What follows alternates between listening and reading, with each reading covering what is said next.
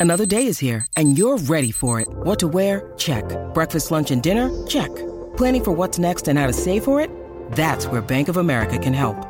For your financial to-dos, Bank of America has experts ready to help get you closer to your goals. Get started at one of our local financial centers or 24-7 in our mobile banking app. Find a location near you at bankofamerica.com slash talk to us.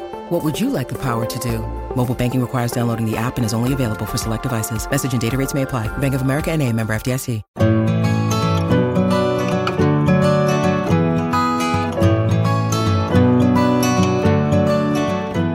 Welcome to the Flying Solo podcast, a show for those going it alone in business. I'm your host, Robert Gerrish. Flying Solo is an Australian online community and home to stacks of free resources, discussion forums, professional development tools, and a whole lot more. Find us at flyingsolo.com.au or join us on Facebook. Now, my guest today is Jacqui Pryor, a trademark expert from Melbourne. A soloist herself, we start our conversation by looking at how Jacqui uses content creation and forum involvement to grow her business. This interview was originally recorded as a live radio segment, hence the listener involvement that pops up from time to time. You're very active um, with your marketing, from what I observe, and I absolutely, um, I'm not asking you this question to turn this into some sort of flying solo promo. I'm not. um, but you you contribute for us. Uh, you write articles for us, very fine articles. You uh, have your own blog, I believe. You get involved in our forums. You get involved in other forums that, I, that mm-hmm. I've seen you involved in. How does that all work for you? How's, how do you kind of play that, and and what's it actually doing for your business?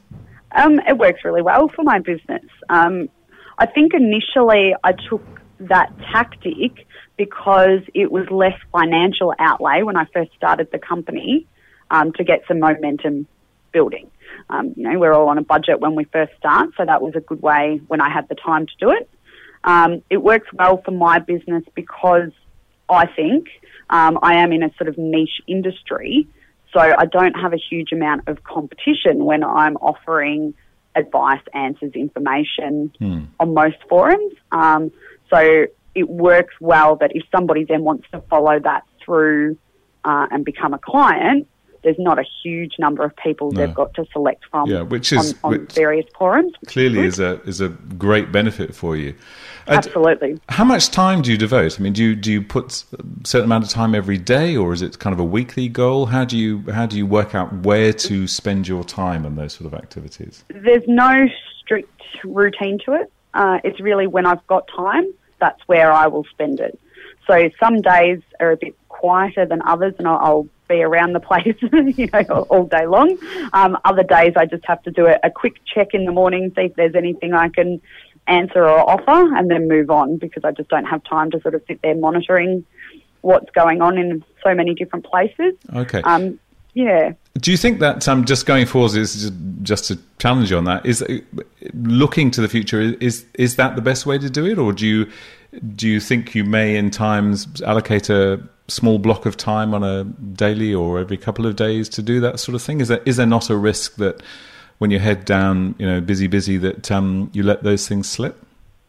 Um, yes, there is definitely a risk of that. I would ideally like to set aside a block of time each day um, and for me, that would probably be fairly early in the morning, catching up on what's happened the mm. previous day. I find it a bit easier to deal with those sorts of things okay. outside of the standard business hours. Sure. Um, when things get a bit busy and suddenly your whole day's gone before you know well, look, it. Look, this is this show is called the Coaching Couch, and um, I I do do a little bit of coaching. I'd like to just let you know that here on Friday, the first of March, you have full permission to block out a bit of time early in the morning, a couple of times a week, to um, to make that happen. Fantastic, thank you. okay, look, let's move on to your, your, Now, I've actually had a question come in from a guy running a consulting copywriting business, been operating for several years. They've got no plans to grow hugely. Is there any need for them to formally protect our IP or our brand? Two part question. And if so, what's it going to cost? So small uh, copywriting consulting business, been around for a few years, no plans to to grow anything massive. I think I know this business has got a couple of people in it, so they don't want to necessarily turn into anything massive. is there is there any benefit in them formally protecting their brand, their IP? What do you reckon? Well, I think that yes, there's definitely benefits to it. Um, I think there seems to be a bit of a, a, a myth or a misconception out there that if you're a smaller business, it's not worth it, um, which I would disagree with, and actually think there's some bigger advantages to a smaller business, um, even more so than big business sometimes. The first thing to be mindful of when it comes to registering a trademark is or protecting your brand, what that does is it actually is giving you the right to use your brand that you've registered so that nobody else can stop you from using that particular brand. So without registration, you're actually running the risk that you could be infringing on somebody else's registered intellectual property, mm-hmm. and then they could, you know, make a lot of headache for you. So the fact that to, sorry, just to interrupt you. So the fact that you've gone through the process, you means will have kind of shown up on on radar as to whether anybody else or has already laid claim to that name. Mm-hmm. That's that right? right? Yeah. Okay. Yeah, that's right. So yeah, without that in place, you're you're running that risk of stepping on somebody else's toes, mm. and them having the right to stop you. So. Okay. So then we look at the cost of, for example, rebranding or defending against some sort of infringement action, you know, look at that cost as opposed to the cost of protecting yourself in the first place. Sure. Okay. So can I just quiz you there just before you go on? So if um, if I've been trading for a few years, let's say I'm calling myself um, high street copywriting. Mm-hmm. Um, I've been going for a few years. I haven't done anything, and then somebody else comes along. They can register high street copywriting. They can register. They can it, grab it. Yes. Yeah. If they've come, if they start after you started, mm. they won't necessarily be able to stop you from also using that name because okay. you would have a prior right. But yes, they could certainly register that name as a trademark, and that means that they're given the right by the government to use that name. So you wouldn't then be able to stop them either. Yeah, okay. okay. So you're then stuck in a coexisting. Yes, which um, can get very very messy, particularly when so much of our sort of survival these days is is uh, is ensuring that our brand is is coming up well online, Absolutely. it gets confusing, doesn't it? Um, Absolutely. Um, and so, what what about this issue of costs? I mean, I know, well, that's probably a very long question, but typically for a business, say like this copyright. Actually, just before I go any further, let me just remind listeners: if anybody's got any questions for Jacqui, now's the time. Um, send them in either to radio at flyingsolo.com.au or by all means send a text in to 0423 500 511. Sorry, Jacqui. So, yeah, the second part of that question then was um, what's this likely to cost? I mean, I say I, I, accept that that's possibly a little tricky to answer, but typically, what might it cost a business? Uh, it is a bit tricky to answer because it depends on several factors. Right.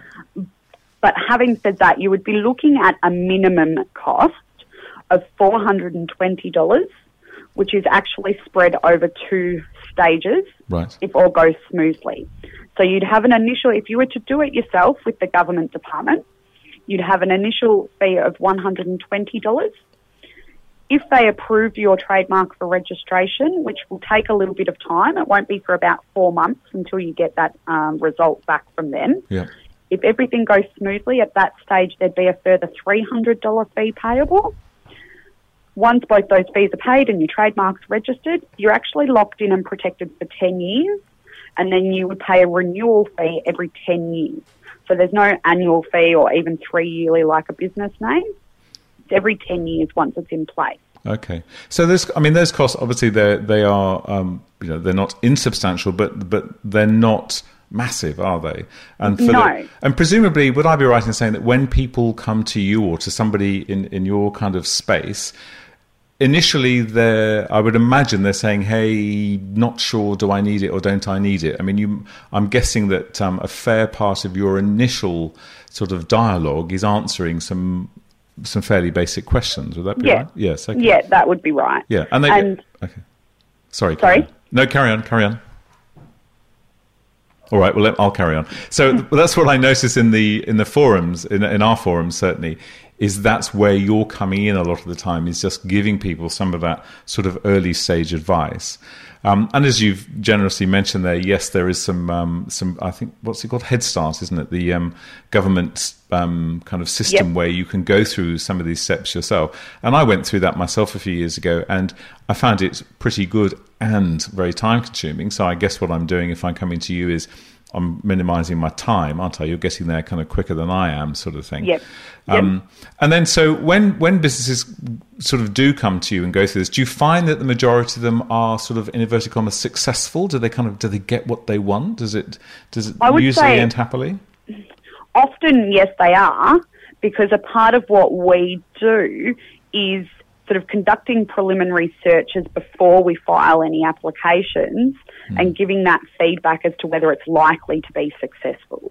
Okay. So when we get to the point of officially applying, more often than not they are, because those that are looking at um, names that are not likely to be successful might choose not to proceed.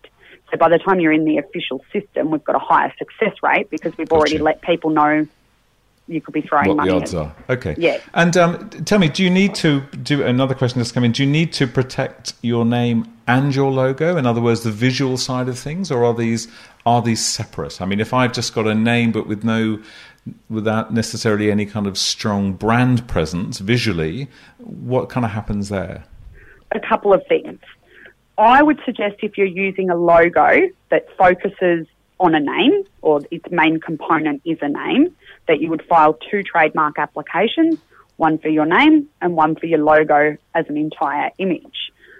If you were to do only one, it's important to realise that at the end of the day, when you're registered, you can only claim registration against the exact trademark you filed.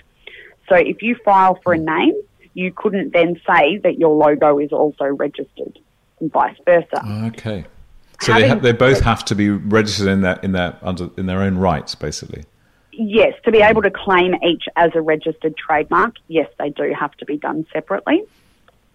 Having said that, that of course means double the cost for everyone. Yeah. So if you were to file just, say, your name and somebody else was to develop a logo that centres on that same name, you'd probably still be in a position to sort of say, hey, your logo is too similar to the name that I have registered. You need to stop using it. Okay, got you. But if So you're it still if, gives you a little bit of protection there. Sure, but if you're like a Nike, where you've got you've got a, a, a logo that is absolutely recognisable without any words around it, then yes, by the sounds of it, you better think about registering that as well. Absolutely, absolutely. Okay, and tell me, what do you think is that? What are what are the things that um, that most people kind of don't understand, or what's the biggest confusion that small business has around this whole topic? Um, I think the cost for a start. People assume it's going to cost tens of thousands of dollars to register a trademark, and it just doesn't have to. Um, and also probably confusion about what a trademark actually is. Um, by definition, a trademark is any sign that you could apply to a product or service that sort of brands that and distinguishes it from other people. So a sign in trademark terms could be a name or a um, logo or an image or a slogan or even colours and smells and things like that. So long as it's capable of distinguishing your product or service from other people's. If it's not capable of doing that, it will have difficulty registering. So people will often come to me wanting to register quite descriptive terms or generic names and there's a lot of confusion there of why they don't function as trademarks because they're sort of likely to be needed by people in their, their normal course of trade. Okay. So it's, it's got to really have that ability to act as a badge of origin for Right. your product or service. Okay, and so when you kind of look to the future and you see, you know, we know that um, because the kind of barriers to entry in business are uh, are just getting less and less as each kind of year goes by, and Australia is absolutely known as being one of the easiest places to set up a business. So there are more and more businesses um, kind of coming online and starting. Um, what does the future look like for you? Do you think is there? Do you think that there's going to be much more focus on IP as there are more company names and brands around? Is it going to get more important? Do you think? I think um, it's become so even just in the last 12 months or so since our business name system in Australia went national. Um, that's sort of allowing for a lot more coexistence than ever before across the country already. So trademark protection is already becoming more important because of that to ensure everyone's rights are in place and properly recognised. And I think that will continue to grow as that system itself grows. Mm, okay. So again, I guess what I mean that, that sounds good for your business. I'm guessing there's going to be, you know, you might not be, you can't necessarily always assume that you'll be the only people, only person rather, um, sort of online in the future in some of these discussion areas that you go to? Because I'm guessing no, there's, right. I'm guessing your industry is, is a growing one. Um, another question has just come in actually from uh, Katie, which is if you have the business name, do you naturally or automatically have rights over the domain name? No. Mm-hmm. Is the short answer. um, a business name doesn't give you any right to the name itself the purpose of a business name isn't to provide that sort of ownership. A business name's registered more so so that there, there can be sort of a central database of who's operating business in Australia right. in case we ever need to get in contact with the business operators. So a domain name, um, you know, obviously is the website address for want of a better word. And most of the time in the .au space, you'll likely need a business name, a company name, a trademark even that sort of matches to make you eligible to register that domain name. But it doesn't actually give you, having the business name doesn't make you more entitled than anybody else. Okay, okay. If so... you've got a trademark, however, and somebody else registered your domain name or the matching domain name improperly, the trademark might give you rights in certain circumstances to get that domain back from somebody else.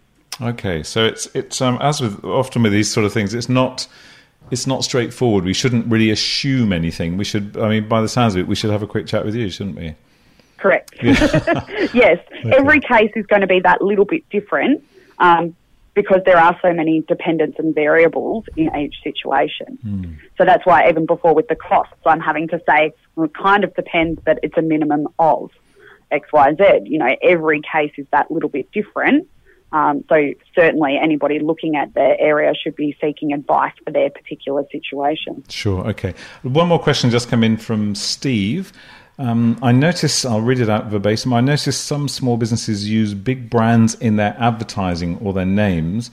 I assume this is not allowed, is it? So, for example, ah, this is a good question, interesting question. So this is this is um, I think this refers to the people who sort of set up a, a very nice, sparky looking website and stick lots of brand names on it, like Commonwealth Bank because I happen to use them as my bank, or Telstra because I happen to get my phone from them. You know, um, what's what's the what's the kind of ruling around that? Is this is this in your your sort of remit, or is this not really your area? Well, again, it's going to depend on the type of business involved. Um, there's a, a lot of big brands um, will have set licensing terms for anybody to use their brands. So the one that comes to mind for me there is Apple. Right. They've got set, if you go to Apple's main website, you'll be able to see their terms and conditions if you want to use their names, logos in any sort of packaging, marketing, anything of that nature. Mm.